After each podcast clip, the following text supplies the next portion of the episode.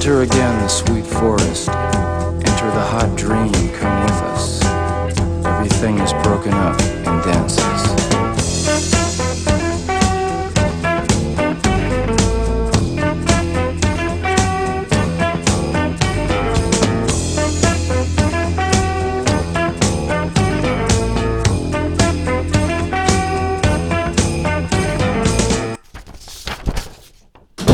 What's our safe word? What do you mean? I hear people talking about them all the time, so what's ours? Daniel! That's gross. My name is Cyrus, and if you closed your eyes when going through a black hole, you'd probably fucking die. Hmm. My name is Donald Trengove, and quite frankly, if bees were so important, they'd be bigger. We're Pontius and the Pilots. Big on a family, big on a pizza. Why do we do it? Because we love what we do. And you know what they say find what you love and let it kill you. Yeah, try your fucking best, mom. What's going on? Lots in the news. Mm, yeah, you see, I'm not sure if I smell like our house, which smells like my parents, or if my parents smell like me, which smells like our house, or if my parents smell like our house, which then smells like me. Lots in the news. Let's talk about it. Well, Halloween is coming up. Ah, yes. What did the man say when he saw his buddy Ween for the first time in a while? I'm not sure, but many describe Halloween as a time to dress up in a scary costume and ask people for chocolates. Wait, but then what do you do for Valentine's Day? No, no, no. That's the one where you dress up in a sp- in a scary costume. Uh, Okay, I see what you're saying. Yeah. Okay, so Well, in the spirit of the holiday, we've decided to tell you some of Daniel and Cyrus's best scary stories. play spooky music. No, Cyrus, that's just press. Oh, okay. Well, traditionally, of course, scary stories are told around a flamboyant and effeminate fire.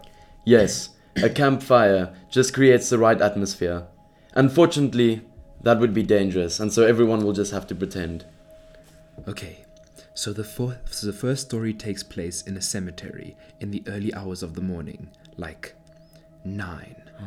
When the mist is thick, he walks hmm. slowly and silently like a shadow. He hears leaves crunching behind him, but whenever he looks over his shoulder, there seems to be nothing there. He stops suddenly. He has reached the right spot and carefully bends over to put a bouquet of flowers on the grave of his late wife. That's so sad. You've not even fucking scared. You just probably Ah, heard this one. no, it's a good one. Okay. Okay, okay. Listen up. Here's one for you. A woman is driving alone one night down a long and desolate road through the countryside. She sees a human figure up ahead. As she approaches, she sees it's a man trying to catch a ride. She stops because he looks like he needs help. As the hitchhiker gets in the back seat, the air becomes frigid, and the woman gets a shiver down her spine. In a hoarse and faint whisper, he asks to borrow her phone to make a call. She says, okay, but obviously in a much higher voice because she's a girl. He mugs her. Fucking goosebumps. Oh, yeah? Well, then get ready for this one. A man is alone hunting in the woods, and the sun is setting over the horizon faster than you can say lonely man hunting in the woods. He hears a faint rustling in the bushes, so he spins around. Hmm. Dizzy now. He finds a shack in a clearing where he can take shelter. Wait, why doesn't he just go home? Ooh, the man wishes he'd thought of that as he opens the door. There are two bright eyes looking back at him. It's a dog. There's a dog in the shack. It looks dirty. And? What's it doing in there? Wh- Why is there a dog in the shack and how would, how did he close the door Oh, shit. once he was in there? Wow. Okay. Yeah, carry on. The man is startled by the sound of his phone ringing. He picks it up, hesitantly. It's his wife. Why do you need to contact me so urgently? She whispers. It was a butt dial. But you sent me an email with the subject as 10 exclamation points. Hmm. The man replies as he puts his phone down. just a bit unsettled now. He feels cold. He misses her. His son blames himself for the divorce and is tearing himself up about it. Dude, this isn't scary. Ooh. The dog's gone. Oh, yeah? How do you open the door? Oh my god. The man goes to sleep and wakes up the next morning. He walks out the door and faintly whispers, Oh, there's the dog.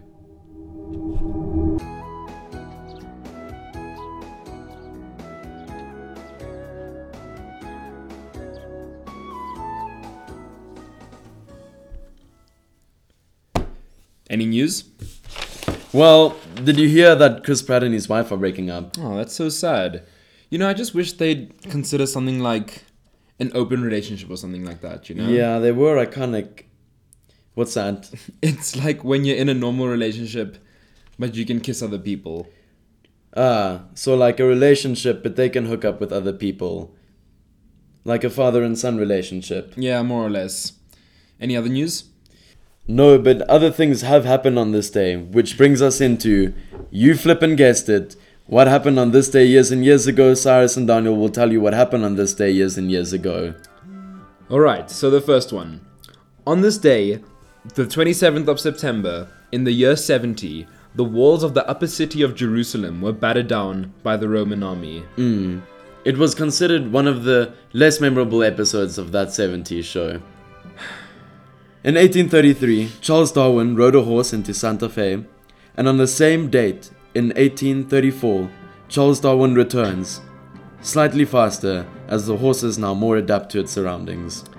In 1912, on this day, W.C. Handy, also known as Toilet Handjob, wrote what was considered the first ever blues song named Memphis Blues, which thus paved the way for artists to release songs such as Inner City Blues, but also simultaneously eradicated the possibility of artists releasing songs named Inner City Financially Stable Chill Times. Hmm. And on this day in 1864, Jesse James's gang surprised attacked a train, killing 150. Those trains didn't stand a fucking chance.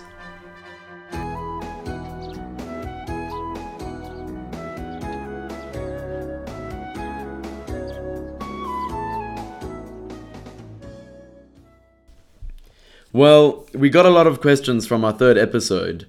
Yeah? Yes, May as well, I suppose. Okay. Anyway, so the first one here is from Bobby van Nopoort. Hi there, CND. I have a few questions that are important for this letter I'm writing to my friend Natalie. Question number one What is your favorite sauce? I'll take this one. I don't know if it counts, but sometimes I like to pour water over my sandwiches to give it a lot less texture, like baby food. Number two, what's your favorite color? Um, for me, it's got to be between wintergrass yellow and bus upholstery blue.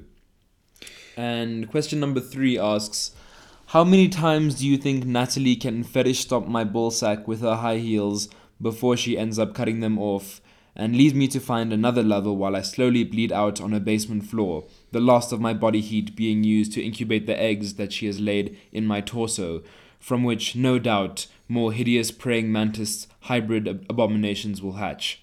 Yours sincerely, Bobby. Mm, okay, well. Next one here is from Patrick Dunnigan who asks How do blind people know when to stop wiping? come okay. on. Listen, we need to be more career orientated. Okay, just a message to those sending in questions. Daniel and I are really doing our best on developing an image, and questions like this are not the image we want to be associated with, so moving on. We've got another question here from one of our biggest fans, Leo Nagi. Hi, Cyrus and the other guy I don't know. Hmm. Recently, I got into a dispute with a friend of mine, and we were wondering whether we should settle it with a Yu Gi Oh!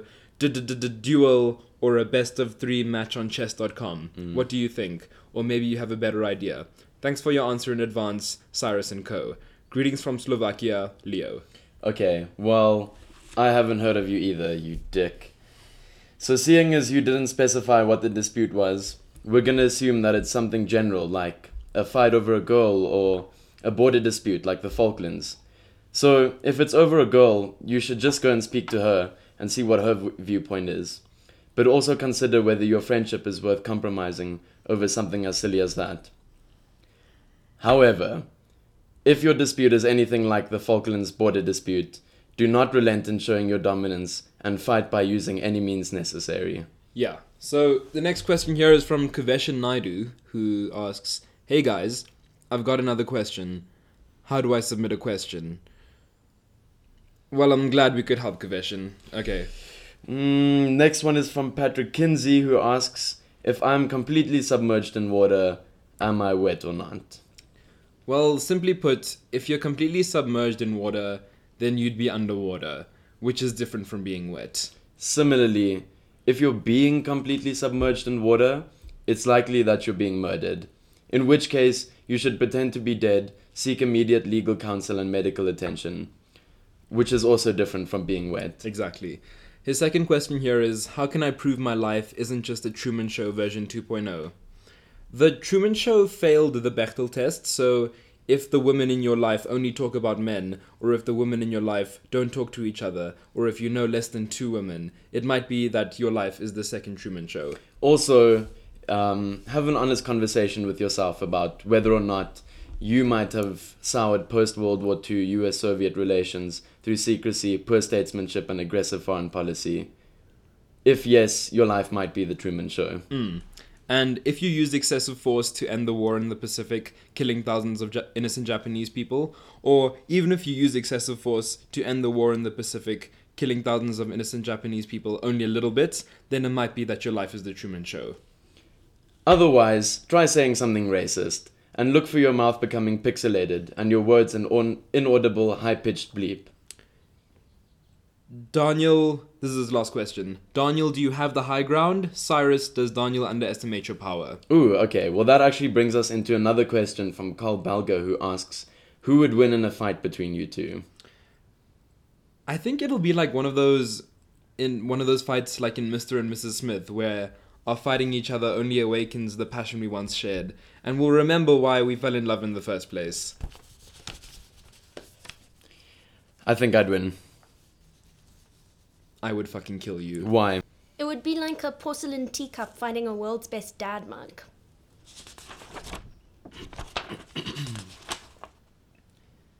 Cyrus, who is this? This brings us into our next question. How are you addressing the lack of gender diversity in your podcast duo? Thank you for the question, Andre Dorofe.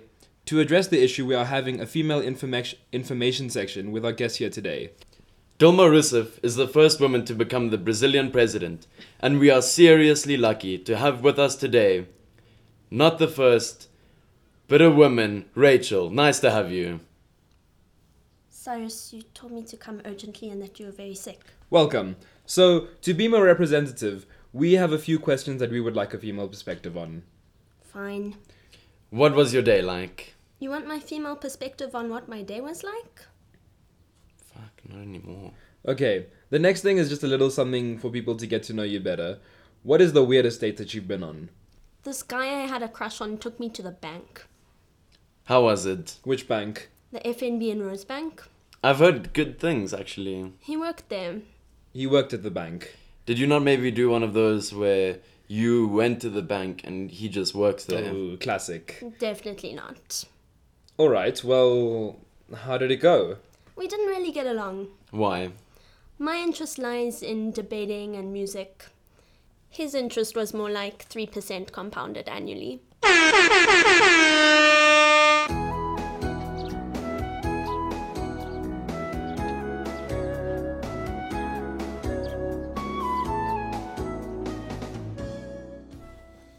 And we're back. My next question for Rachel is how can we be more charming? Okay, let's do this. Pretend Daniel is a pretty woman at a bar that you'd like to talk to, and try to be charming, and I'll give you some advice as we go. Okay, sure, got it. Uh, hey, ladies. I'm sitting alone here. Oh, okay, well, um, a good looking woman like you, is that seat taken? Uh, you pointed at my seat. I'm sitting here. Okay, this is terrible. I'll try be the girl. Just say something charming to me. Um, hey, how, uh, I'd kill to be with you. Okay, that's just. You can use me. Well, no, that's just more scary. Not very charming. Are you breaking up with me? No, dude, like not not scary at all. A man is walking through the woods. No, And- Jesus, Cyrus. Oh,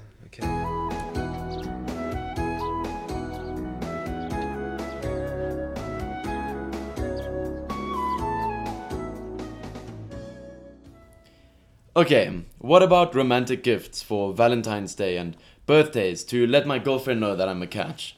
You could write a poem. It's a bit cliche, but it works. Could I give her a poem I wrote for Claire, my ex girlfriend, but write in Lula in all the parts that say Claire? Mm, no, no. Yeah, Lula wouldn't rhyme with pregnancy scare anyway. So, Rachel, what turns you off most in a guy? I'd have to say that sexist jokes are my biggest turn off. You know, like when guys make jokes about girls being in the kitchen, or like when guys say they're better than girls at taking care of succulents such as cacti or aloes. Mm. So, what's an example of how guys can make fun of girls but not come off as sexist? Well, you've got to consider using gender neutral descriptions in the jokes. For example, instead of saying, get back in the kitchen and make me a sandwich, you can use a neutral location and rather say, get back to Mount Fuji and let's make a sandwich together.